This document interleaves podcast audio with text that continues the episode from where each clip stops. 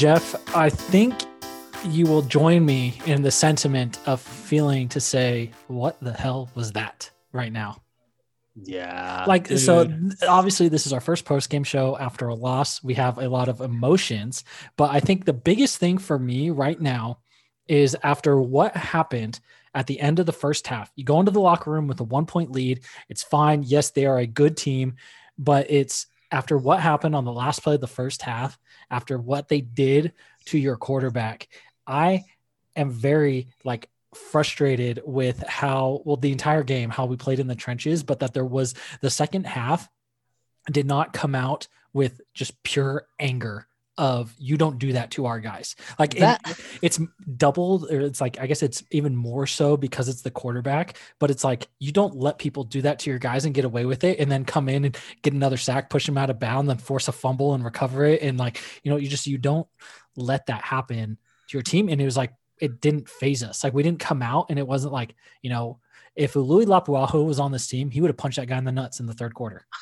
We needed that. Take a penalty, right?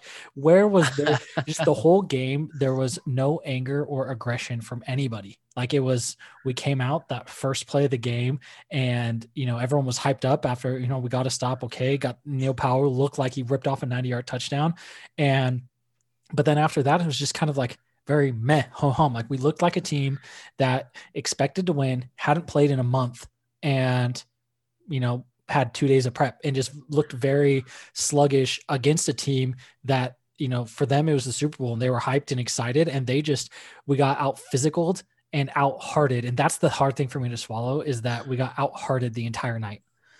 All night long, and so there's been a lot of criticism about the coaches and the game plans. And I've seen, tweets and texts and board posts and all the, the whole 9 yards about how this was the worst coached game of the year. And I don't know if I entirely agree. I mean, I think in the moment of emotion, sure, that feels that way, but I also look, it's an excuse, but I expected this to be a poorly schemed game, right? I expected coaching mistakes.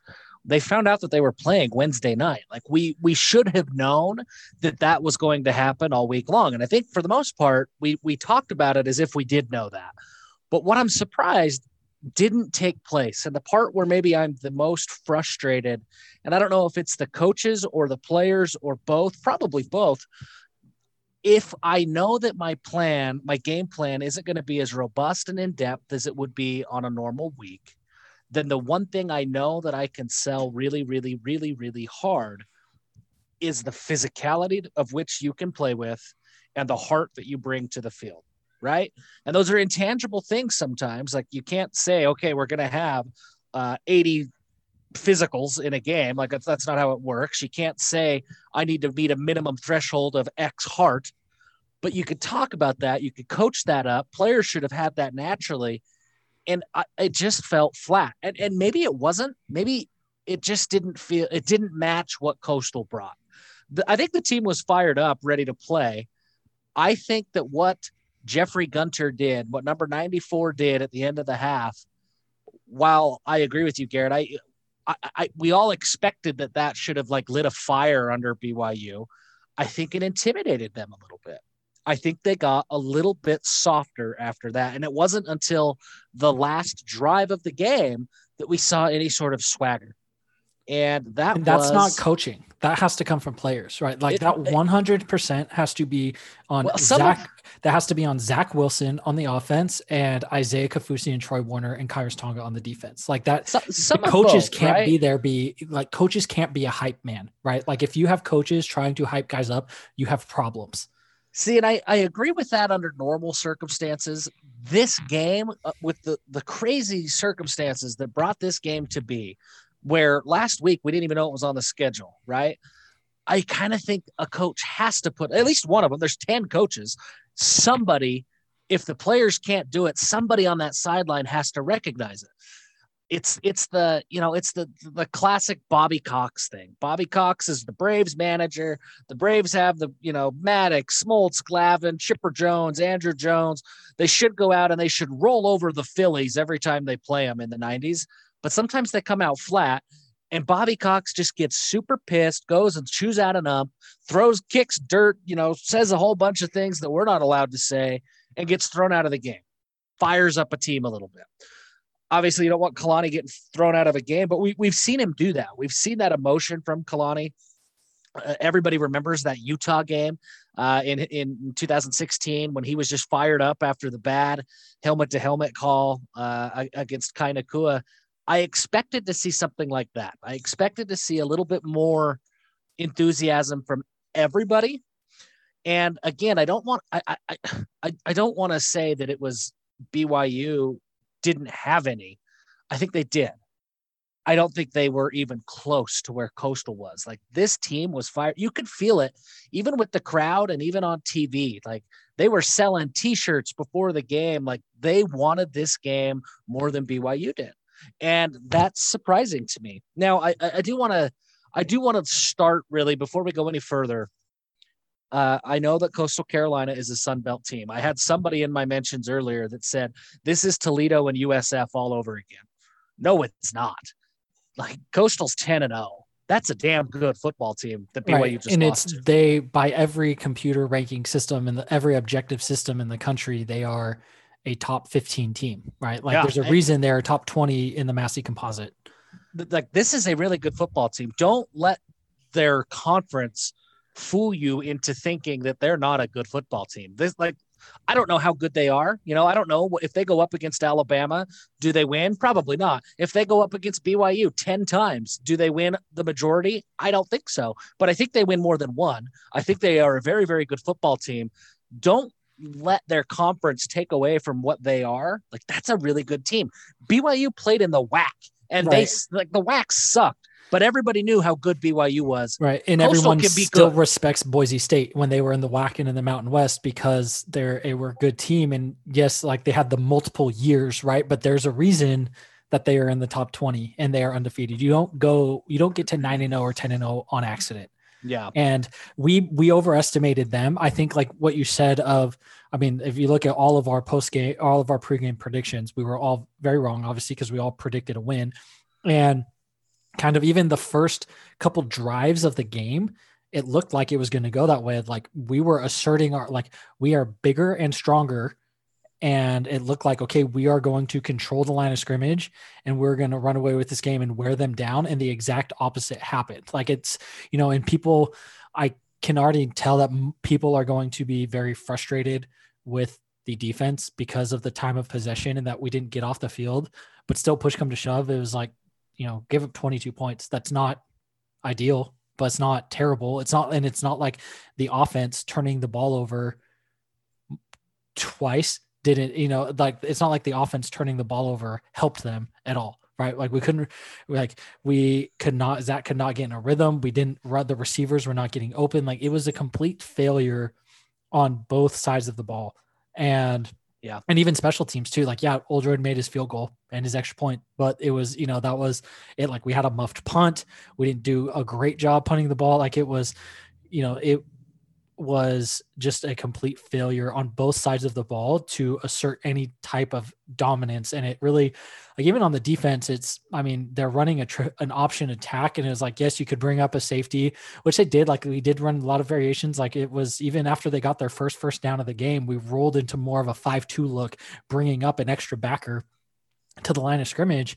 But really, it's just guys just couldn't shed a block. Like, we were just straight up getting beat. And that is something that I don't think either of us expected, just because, yes, like, we watched their offensive line, but it was just, they were so quick off the ball that even though they weren't doing a great job blocking, they were doing a good enough, like, they weren't driving, they were shielding enough that it was, and everything was so quick and the plays were developing so quick, similar to like when you play Navy, right? Or Army, it's like, you blink and the ball has already got past you 2 yards upfield. Yeah. And that's what they were doing. And it was, you know, major, major props to them. They got really creative to completely neutralize Kyrus Tonga by pulling the center and getting guys crashing down on Tonga and just running away from him. That's all they like.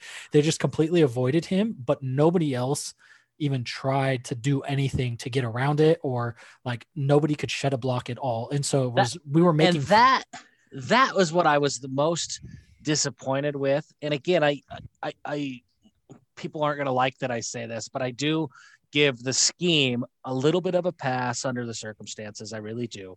I can't wrap my head around the lack of adjustments. We never saw. I mean, I guess I don't know what you adjust though. Like what is there to adjust when they're just running straight up in the middle? The linebackers, right? Like BYU brought their outside linebackers up as like stand-up DNs to try to contain the sideline to sideline running. You saw Tuley there, you saw Wilgar there, and they did a good job. Pepe was there a bit too. And Pepe when he would rotate in, yeah. But what they didn't do is they never moved Isaiah out of deep coverage. They never moved anybody who was in the middle out of deep coverage. They were playing that soft zone that they always play. And so what they would do when they would pull their center and just leave one gap entirely to Tonga, and he would, there were multiple instances throughout the game that he would burst through this gap and expect contact, and there was none there, and he'd almost fall straight forwards. When they were doing that to totally neutralize Tonga and then running through the gap opposite of him and really walling off that, you know, Daw or El-Bakri or whoever else was there, there was never a linebacker who was stepping up to go and make a play. So all of those, what could have potentially been 2-yard runs were 5-yard runs. That's why BYU couldn't get off the field. They couldn't get off the field on third down because it was constantly 3rd and 2. And I never saw adjustments from the middle of the defense. I never saw, and that was maybe the biggest frustration for me. Like at some point, Dare Grayson McCall, who threw the ball well, but dare him to throw it deep, right? Put cover zero up there and bring Troy Warner up at the line of scrimmage. Put the middle linebackers up front, bring your Mike linebacker to play run defense and trust that Troy Warner is going to have to make a play, but make Grayson McCall beat you with his arm going deep. They never did that. And I was a little bit surprised by that. Even when they tried, it was, he still beat us with his legs. Like it was the defense was just, it's weird because it felt way worse than 22 points. And mm-hmm. And obviously the defense that make adjustments, but on the flip side too, is like, I mean, we had some drives where we were running the ball, like 6-7 yards a pop. And it seemed like, okay, yeah, we can control this game, but then the receivers did absolutely nothing, right? Like I put this game was on the receivers and the defensive line. If I had to put it on two position groups that just completely fell apart, that's where I would put it. And it was, I mean, there were issues, and obviously Zach was more pressured tonight than he was the entire season so far. And he definitely got rattled. And I don't know if it was, I mean, he obviously took a big hit to the head. If you could see the black paint on his helmet the entire second half, right? And mm-hmm. But it was, he got, instead of, do you remember, were you on your mission for the Oklahoma game? Or were you back? I was on my mission. So I don't know if you've ever watched that, but at halftime of that game is very similar. It was really close, and going into the locker room, the camera was on Max Hall, and Max was fired up and yelling, "We're going to win this game," as they ran into the locker room. And I kind of it almost seemed like Zach didn't rise to the moment. So I don't know, how much did that play happening get into his head where he wasn't, I expected him to be the one fired up and angry and on the sideline and getting everyone riled up. And maybe they just didn't show it on TV, but there are times they showed him just standing on the sideline, kind of with a blank look on his face. And he kind of looked lost. And I don't know if that was just frustration or things that you're used to. You're used to everything going your way all year, and there hasn't been a ton of adversity outside of UTSA and Houston, and you get caught off guard and don't know what to expect. But it was just kind of frustrating to see that nobody really stepped up and the receiver group completely disappeared. They were, outside of Dax, Dax played and Dax was open. And I when you say receivers, I lump in pass catchers, right? Isaac Rex played fine. He wasn't exceptional, but he was fine. Gunner, man, I go back to that first half 4th down call, and everybody was mad about it. And I understand. I understand being upset about not running the ball there. But we saw multiple times in this game where BYU had 3rd and short, and they handed the ball to either Katoa or Algier, and they didn't pick it up. So even handing the ball isn't some guaranteed 1st down, right? So that notion needs to be put away because it's just not true. What is the goal of play calling? The goal of play calling is to put the players in a spot where a play can be made. That ball hit Gunner in the chest. If he catches that, we are applauding Jeff Grimes and talking about the genius of that play call and how it caught Coastal off guard. Right. The play call did exactly what the play call was supposed to do. At some point, you got to execute. They did not execute that.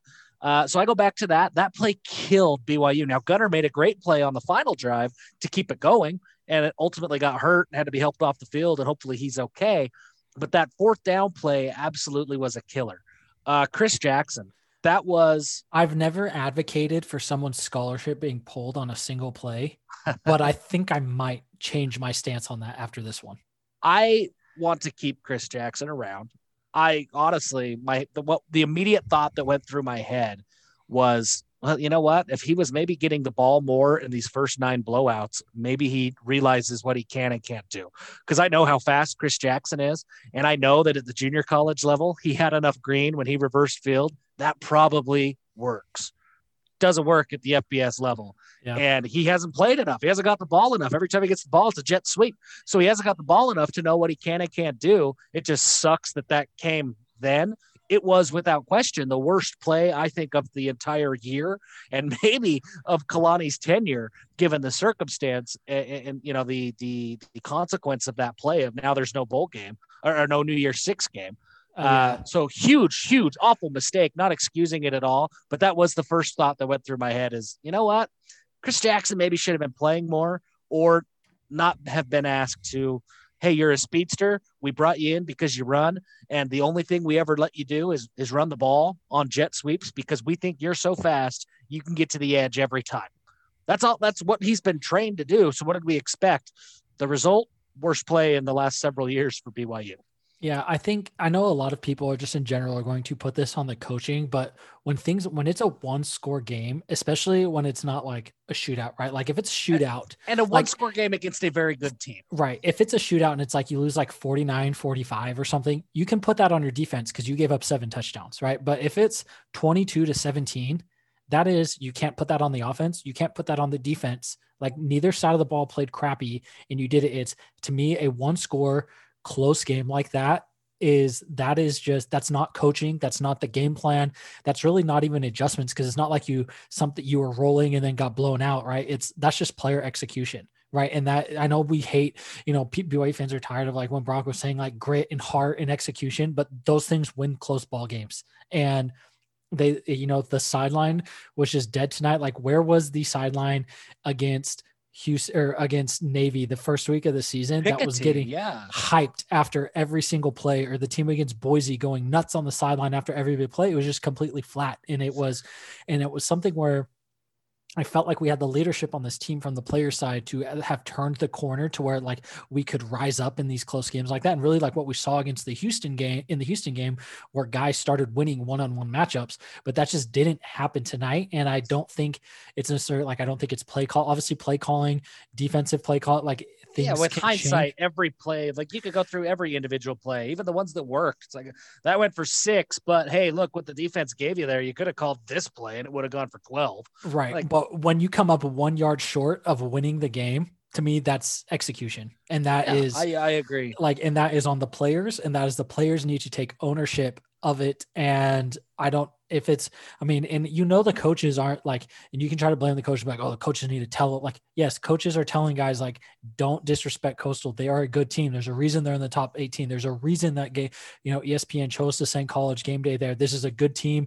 Ignore the fact that they've never been here before. They're 9-0, just like you are. You can say that as much as you want, but it's up to the players to buy into that and believe it. And it really has to come from the player, like the team captains to like you don't become a great team unless you have great player leadership. That's the difference between good teams and great teams is player leadership. I wonder how much of a role, because you saw how upset these players were with their ranking. I wonder if, and I think I wrote about it. I'm pulling it up to try and remember exactly how I put it. But you could sense how upset they were with their ranking. You saw some people tweet about it. So you knew what the players felt like. They were not upset by that, right? I think that maybe they let the moment get to them. We saw all the eyeball emojis. Players heard all of everything about ducking Washington. They saw the rankings from the college football playoff.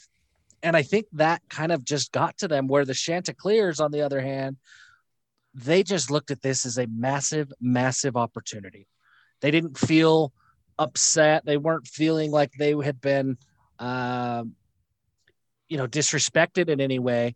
They saw BYU as an opportunity. And I think BYU saw, how do I say this? Coastal saw BYU as an opportunity to prove something as a program, prove something to themselves as a program. BYU saw Coastal as an opportunity to prove something to the committee. And I think at the end of the day, wanting to prove something to themselves was that was the difference. We've got some fan reactions. Now, I know we've got some voicemails. I want to share some of the mentions. I'll leave names out, but I want to share just a few of the mentions that are currently on my timeline, because there are some things that I think need to be talked about. One here that I'm reading, it says, "We can't prepare for that offense in 2 days. We were too arrogant to accept this game." Look, I agree with the first sentence. This is a really hard offense to prepare for in 2 days. I did not give the spread option attack nearly enough credit. I thought that ultimately BYU's size advantage would help them, would help take away, I guess, or mitigate some of the advantages of that crazy scheme. But turns out I was wrong. That is a really tough scheme to play for. I could not disagree more with the second sentence of "we were too arrogant to accept this game." This is 2020, man. Like, we've never seen a season like this. Nobody's ever seen a season like this. We can't take the barometers of success and what we should do of the past and apply it to this year. It's a different kind of year. You have to accept a game like this. I don't know, what does that even mean, like, too arrogant to accept a game? Like, the flip side is you're actually ducking them, like what people were saying, right? So I'm not sure what that means, but the only thing I could think of is that it means, hey, we thought that we would just walk into a win, and I don't think that BYU did, but I think that they knew they needed another game to potentially show that they were better than what they were being given credit for. Yeah, and yeah, I don't know if I necessarily agree with that, but I think the better team just won tonight. I think the team with the better players didn't win, but the better team won tonight because they played like a team, everything. And we had our chances. We should have, there were drives where we killed ourselves, and with a dumb penalty or we were moving the ball well when Chris Jackson had that play that totally killed that drive. Like, we had multiple things where we killed the drive we left points on the board, and we could have gotten, because if Jackson goes down, say we get one more first down, we kick a field goal. And then on that last play of the game, instead of the game, Jake Oldroyd is kicking a game winning field goal to get out of there 23-22. And it's Chris Jackson. If Chris Jackson just goes down, it's 3rd and 6. Instead, he tries to do what he did, and it's 3rd and 30. 3rd and 6 at midfield, and we get 4 yards the next play, and it's 4th and 2 and plus territory, and we're going for it, right? Like, and at minimum, you're pinning them deep, right? Right. Yeah. Let's talk about timeouts and the punt before we get to more of our fan reactions. I think, in the minority. I liked the punt. I know that a lot of people didn't like the punt. I totally understand the logic of saying, hey, I trust Zach Wilson more than I trust the defense. Go get a 4th and 5 at midfield. At the end of it, though, the punt worked. BYU had the chance. Like, they had to scramble more than they would have liked. But at the end of it, they had a play that came up 1 yard short of the end zone. That was the objective of the punt, is just, hey, let's get another chance here. If BYU goes for it on 4th and 5, and they had struggled on 4th and 5, like, if you go back, and we will over the course of the next week, if we go back and we look at the first downs that BYU got, they were much more successful in, 1st and 2nd and long, right? And they were getting 12-yard plays. When it came down to 3rd and 4th and short, really, when they were on pace, when they were ahead of the chains, they struggled. They got outclassed at the line of scrimmage.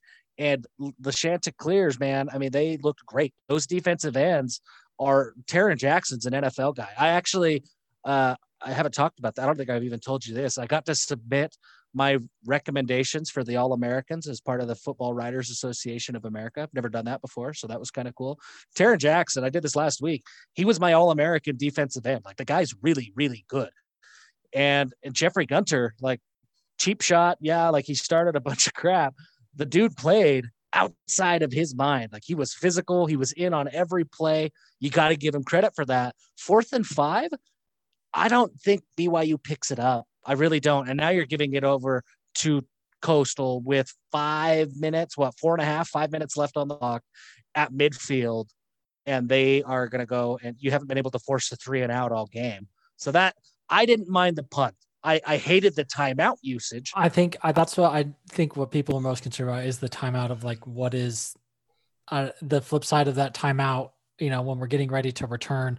Well, like, I don't know what was going on with that timeout there. Because that, I mean, ultimately, I guess you maybe could have gotten one more play or two more plays off at the end of the game. So it may have played into it where you could have, you know, either had it that last thing and had the ball at the 1 yard line with one timeout and, you know, would have had 10 seconds more on the clock. But it didn't really matter to me because there were other opportunities. Like, I don't like blaming things on a single, you know, event like that, because there were plenty of other chances in the game, right? Like, just because you missed the chance at the end doesn't take away from the fact that you missed 5 other chances to score earlier in the game.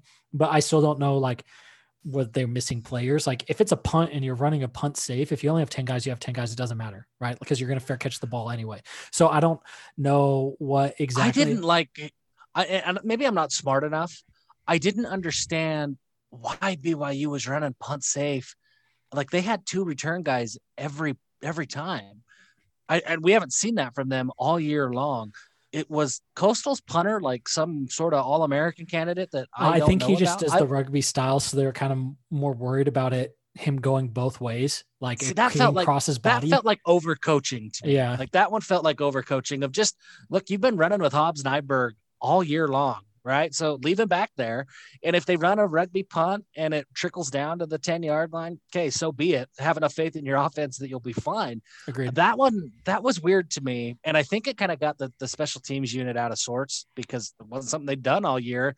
And sure, they probably practiced it some all year long, but to now install it and put it in the game plan in a week where you have 2 days to prepare, that felt strange to me. Right. So yeah, that it felt strange and did feel a little bit over-engineered. And I don't know, it's Hobbs, Iberg, and Talmadge Gunther back there. It felt like a strange combination of players back there. And it was, you know, just kind of everything about the whole punt return approach tonight was strange. I'm not sure what they saw. I'm sure they saw something. But we did post on our Twitter account that we do have. We set up a voicemail account tonight. And so we have how many, let's see, one. Whoa, we got 1, 2, 3, 4, 5, 6. We have 7 voicemails so far. We are here for the people. I know that a couple of them. The last one that came in was from Jake Welch, and he just spent 2 minutes on the phone. So maybe we'll just get Jake on the show next week as our I kind of want to start with that one, if I'm being honest with you. The transcription hasn't come up yet, and I don't know if it's family friendly for this show, but we'll start. It looks like our first one was actually from someone at the game, and he has a San Antonio number. So I don't know if he has relocated to the South or if he made the trip from San Antonio out to Myrtle Beach, but let's give this one a listen. Just got to say, guys, I was actually at the game. Heartbreaking. Tough. I had to go downstairs a little bit sometimes because it was just so emotional and those fans were pricks. But I just don't understand how you don't put a safety in the box against a triple option attack. I just don't get it. They had 8. We only had 7. I just don't understand it. But other than that, I want to say I love how ballsy BYU is in a time where everyone is trying to protect their program and hide their team behind closed doors. BYU has the big metallic balls to take a game on 2 days, travel across the country, and be the talk of the town for the night. And I love BYU for that. Out. I mean, I agree. I couldn't agree more. We actually before we missed this, we did talk about bringing the safety down and making adjustments to the middle of the defense. And I'm sorry that Coastal, it was weird because I kind of got on the Coastal message board this week and most of their friends seemed very gracious, and the couple Coastal fans that I met when I lived in South Carolina, like, were, you know, normal people. So it's really unfortunate that he got stuck around some fans who were pricks by his word. Look, I can say this. Okay. First, some background on me, my life. I was born in Logan, Utah. I'm the son of two different dairy farmers. My mom grew up on a dairy farm in Lewiston, Utah. My dad grew up on a dairy farm a mile up the road from my mom. I have shot pheasants standing out of a sunroof of a car while we're driving through the field. I have shot clay pigeons out of a house. Like, I know rednecks, right? That is who I am. And I recognize the various types of rednecks that sometimes the city folk, they just say rednecks, but really there's like rednecks, there's hillbillies, there's white trash, there's trailer park guys. Like, there's a wide variety. Yeah. Like, there's a wide variety. And when I saw those Coastal fans, again, as a redneck, a true redneck, we have shot clay pigeons that we have a trailer hitch on our automatic clay pigeon thrower that I can sit on the back of a truck and shoot clay pigeons out driving around in the field. We've pretended to pheasant hunt while doing that. And somebody will just be walking down the field and the truck's just driving and you never know when so I get what it's like to be a redneck. Right. Those were like the trailer park fans.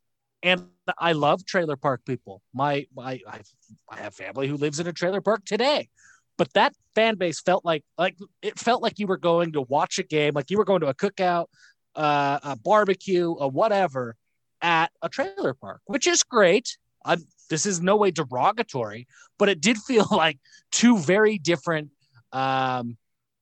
cultures, and not like just Mormons. Like Mormons are always a different culture, but it felt like two very different cultures were meeting together in Conway today. And as soon as I realized, like, oh, I recognize this from these Coastal fans, I knew there was going to be some clash between Coastal fans and BYU fans because it's different. They have a little bit of Laramie in them, and Laramie's great in Laramie. Laramie fans would probably love Conway.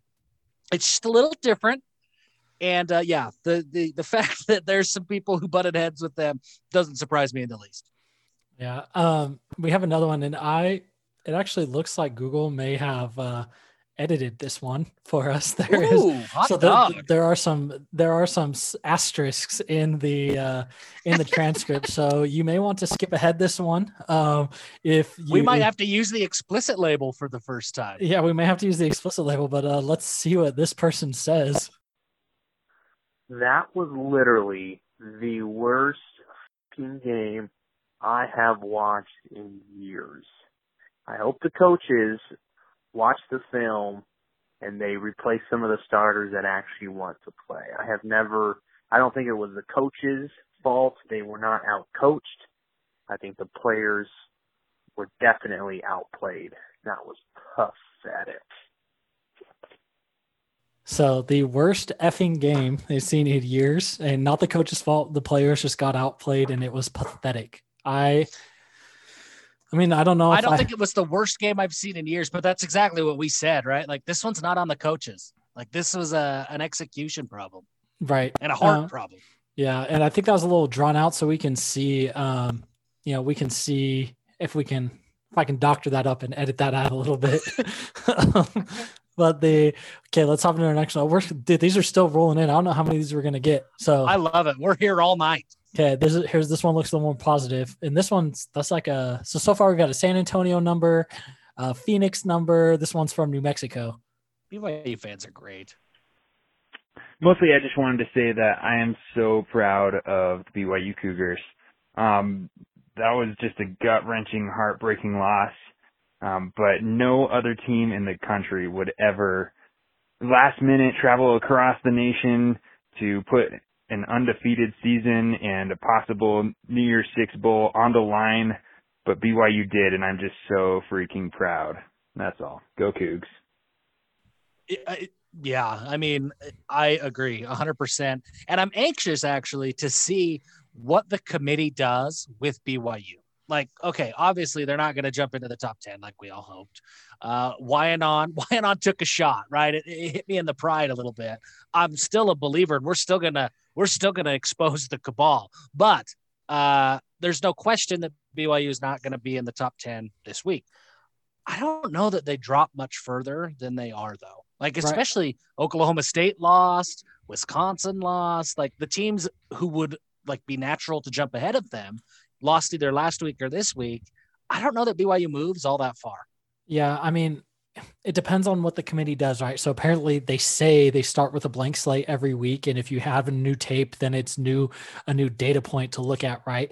But I think, you know, with this game going, I mean, if they were ranked 9th or 10th where they should have been, you know, based on everything else leading into this game, based on how this game was played, they should have dropped to roughly 13th or 14th, and Coastal should move ahead of them to like 11th or 12th, right? Like, that's how this should play out. But because they were already kind of sandbagging us a little bit, I don't, you know, that obviously won't happen. And I think it's awesome for Coastal that it's, you know, hopefully they get the bump to, and they get put where they should be, which should be around 11 or 12, which sets them up prime that if Cincinnati loses to Tulsa one of two times that they have to play them in back-to-back weeks, Coastal could be looking at a New Year's Six bid, which would be awesome for them. I agree. Let's see here. Oh, this one looks like we do have a Ute fan, but it is respectful, so we can leave that on. It doesn't sound like a troll, but let's give it a listen. Hey, give them hell, Brigham. This is a Ute fan, and I just wanted to let you guys know you have absolutely nothing to hang your heads over.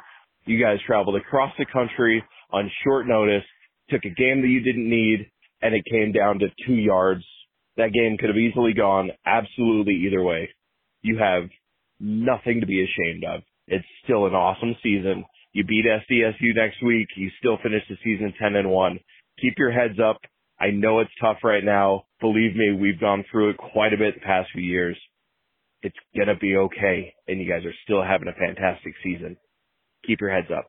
So we had the one level-headed Ute fan on the entire planet call into our show, and I think that's, I mean, do we win some award? Like, that's like, this is a major anthropologic finding here. We're not going to name names because we don't want to out anybody. Like, we've committed to doing that, but that was the Ute fan who designed our logo, so. Oh, okay. I didn't recognize the number. So is that, but I agree. I mean, again, we've said like that. Oh wait, maybe I'm wrong. It did take it back to our, our kind of similar to our first phone message that we had coming in of the big metallic balls, right? Like it's, it's people, this game, like don't let this game mire the whole season, right? We talked a few weeks ago about how like the New Year's Six is kind of overrated. Like it's awesome to sit, like go and have like the magical end to your season, but in a couple of years, nobody matters. Like, yeah, we don't know what kind of bowl we're going to go to. It's going to be an ESPN contracted bowl. ESPN's going to move things around, and we're going to end up like, when they say like, oh, you're going to play San Jose State in the New Mexico Bowl. Like, I don't think that's the case. Like, we're going to end up in a better game than that.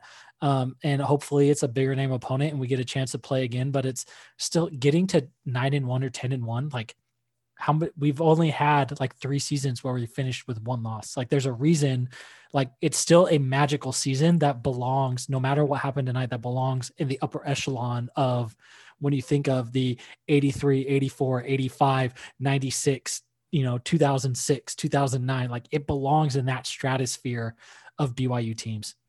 I agree. And no, not the person who designed our logo, just a very level-headed Ute fan. So thank you for calling in.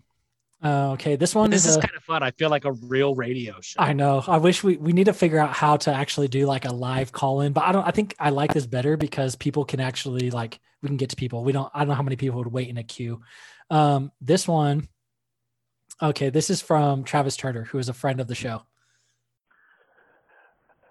Man, I was really hot after the game, but you know what? I'm still kind of hot. I thought maybe watching an episode of Yellowstone would help me calm down a bit. It did, but I cannot believe that we just rolled over and let them punt us on that teal field. Man, Mr. Gunter, we just became his, whatever he wanted to do to us, and he did it multiple times. We just let it happen. And nobody stepped up, and that's what I'm most sad about. And we just let it happen to us. I didn't see a whole lot of fight. I didn't see a whole lot of testicular fortitude. Oh, just so sad. I know those guys, and I personally know a handful of those players. And I know that they hurt, and I know that they gave it everything they had. But it's so disappointing. We, everybody knew that we were paper tigers except for us. And now we know we were paper tigers as well. And now we get to listen to everybody else tell us over and over and over again that we're paper tigers. Ugh, what a bad night. The only balm for my soul would be if Utah lost tonight. And I don't know if that would cover the hurt all the way. It would help, certainly. But thanks for your post-game recap, guys. Have a nice one. Travis, man. We let the fans in, and suddenly we're talking about testicles a lot. But it's interesting to see one fan calling in, and I tend to agree with the first one of the what did he say? The metallic balls that BYU has to even take this game.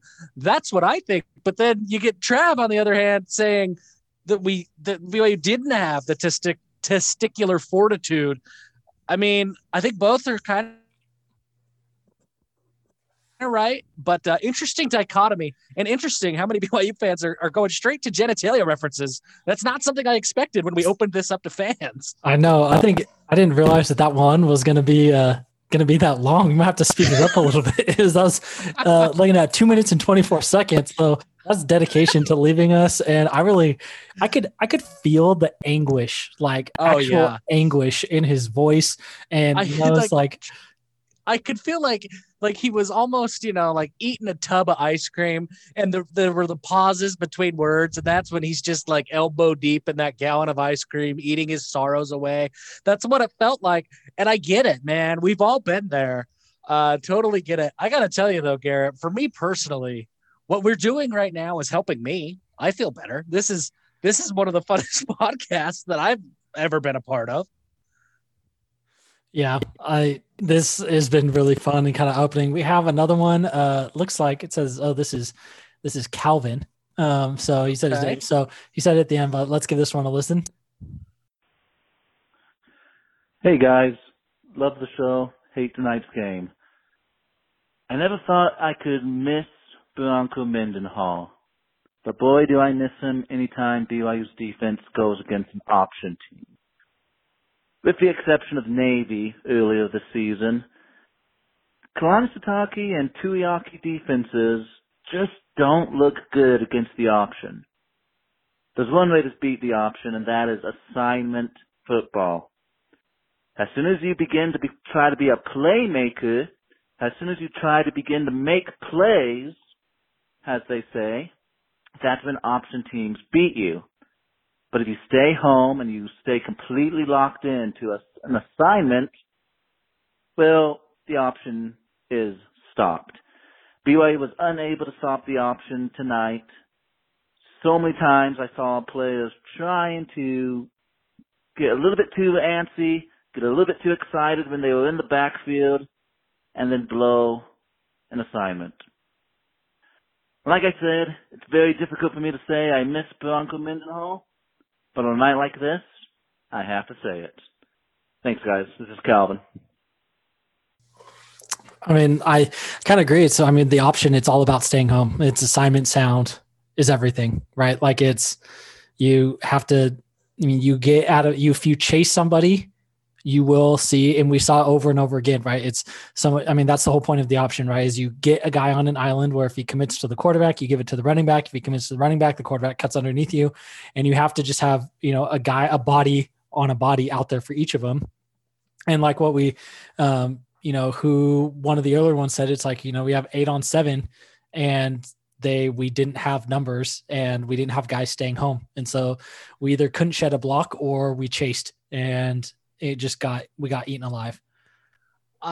Yeah, I agree. The option was frustrating tonight.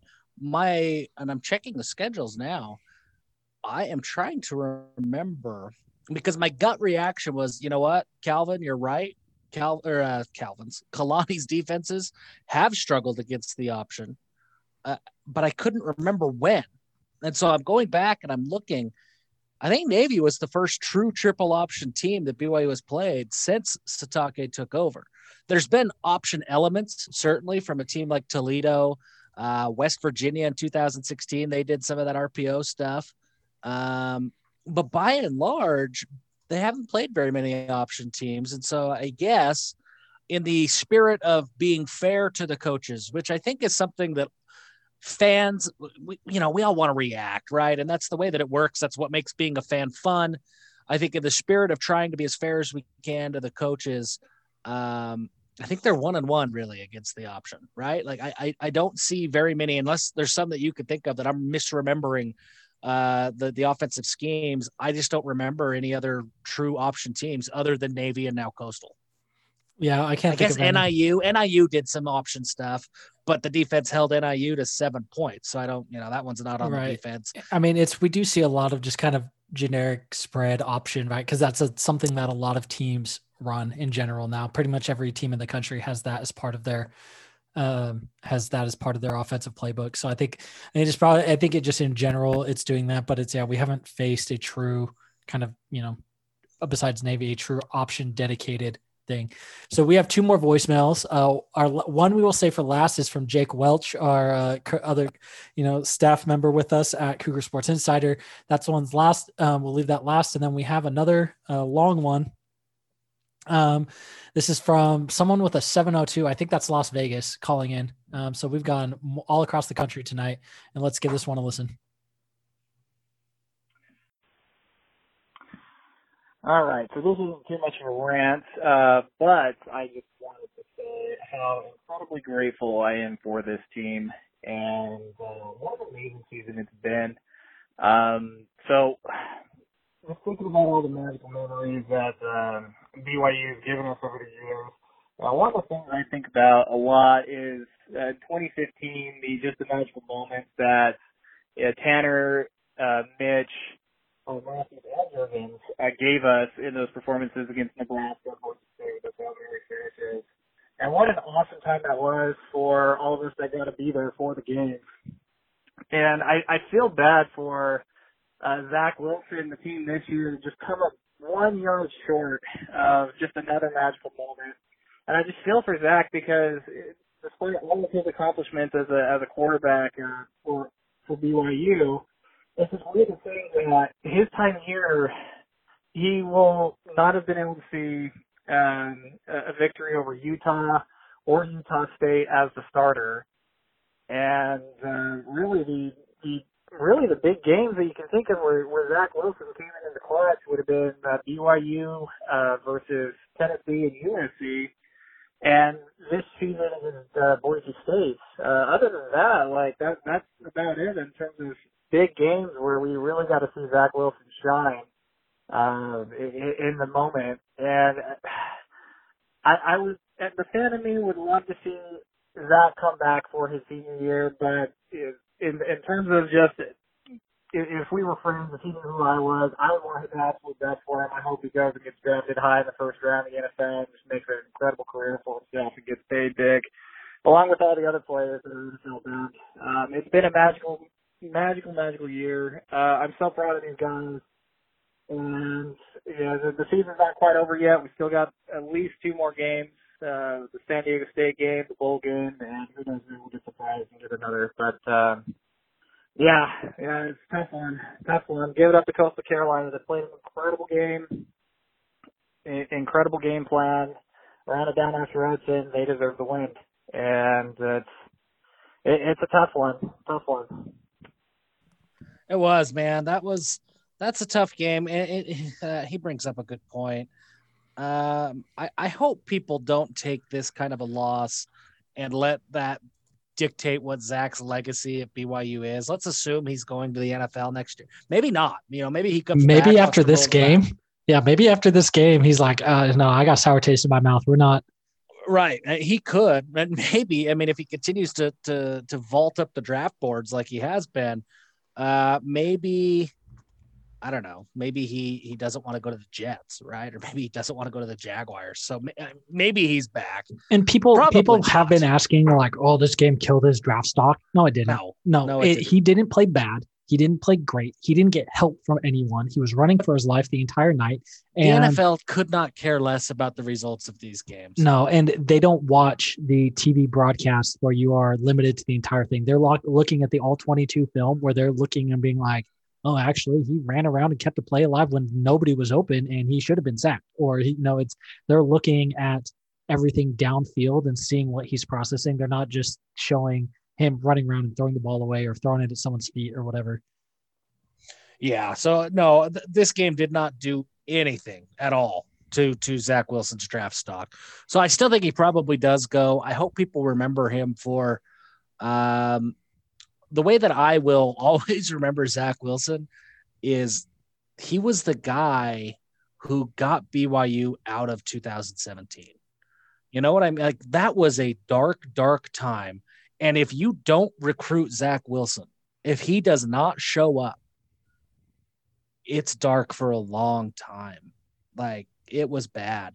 Jaron was coming back, but he would have been fresh off a mission, and nobody really knows what exactly he would have looked like. Baylor Romney hadn't come, right? Like, he wasn't even on the roster. That would have been a dark, dark, dark time. So at bare minimum, if Zach decides to opt out now that a New Year's Six season is not possible, which is something that could happen. I doubt it, but it could. If he decides to opt out and go to the draft, that's what I will choose to remember Zach Wilson for, is the player who really resurrected BYU football. Because without Zach Wilson, man, 2017 probably repeats itself in 2018. Yeah.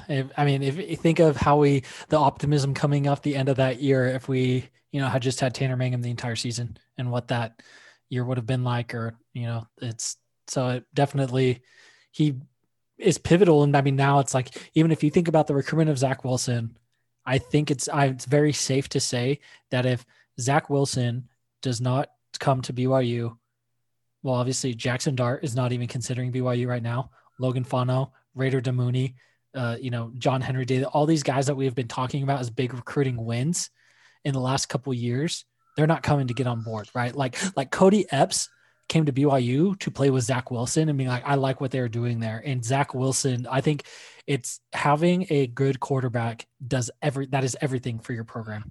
I had a conversation tonight with Victory Vaca, who decommitted from Texas A&M this past week. He's hearing from Penn State, Michigan, and a bunch of other programs now. He told me he's interested in BYU, and it's because they're on the map, and it's because of Zach Wilson that they're on the map. I don't know what BYU scholarship limits, you know, like he's not the mystery guy or anything like that, but I could probably talk to Victory at any time now. Like he was really open and honest and candid about BYU. And typically when a recruit is like that with the school, you know, when I reach out to them or when I talk to them and they're that open about BYU, that's because it's genuine interest. It isn't just blowing smoke. So go Google Victory Vaca, you know, if you don't know who he is, look him up on 24/7 Sports and you'll understand, like, hey, Zach Wilson has left his impact on this program. For sure, no matter what happens the rest of the way. Yeah, it was whether he leaves or comes back, or even if he decides not to play another game this season, he completely pivoted and flipped around the entire trajectory of, you know, of this program. He saved jobs. Like he did so much, right? Like his impact goes well beyond a couple of bowl games or a loss to Coastal Carolina. Yep. Okay, so this is our last one for the night, and then we will sign off. It is from Jake Welch, so we will consider, rather than a fan rant or voicemail, this will be, you know, an interjection from our fellow coworker at Cougar Sports Insider. Gentlemen, hell of a game we just saw, and I think that it's it's something that I'm sitting well with, just because I think that it kind of just showed what the type of team that we have.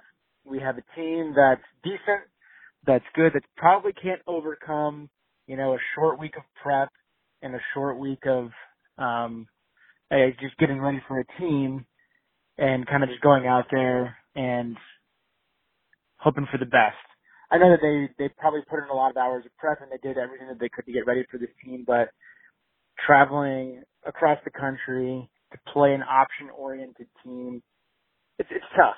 And a top 10 team can probably overcome that. A top 10 football program can overcome those types of odds to beat a team like Coastal Carolina. BYU just isn't that. And it sits well with me because it's just clarity. And I think that's something that we haven't had all season. But, man, how good could this team be? We just haven't had that type of opponent yet. And we met an opponent that was willing to meet us in the trenches and really fight for everything, and pushed our guys offensively specifically. I mean, man, those guys look challenged tonight at times. And so I think that we just got a very clear realization of the type of football team that we have. And it's tough because I think, you know, there's areas of improvement and certain things that I want them to focus on. There's only, you know, there's one or two games left, maybe three. And so you hope that there's, you know, things that can improve, but it's just tough that it's this late in the season that you're kind of finding out who your football team really is. So still a great team, still really proud of them, and just, you know, kind of content. Content's not the right word because obviously I'm not content with the result, but fine with the result because it kind of just revealed the true colors of our team.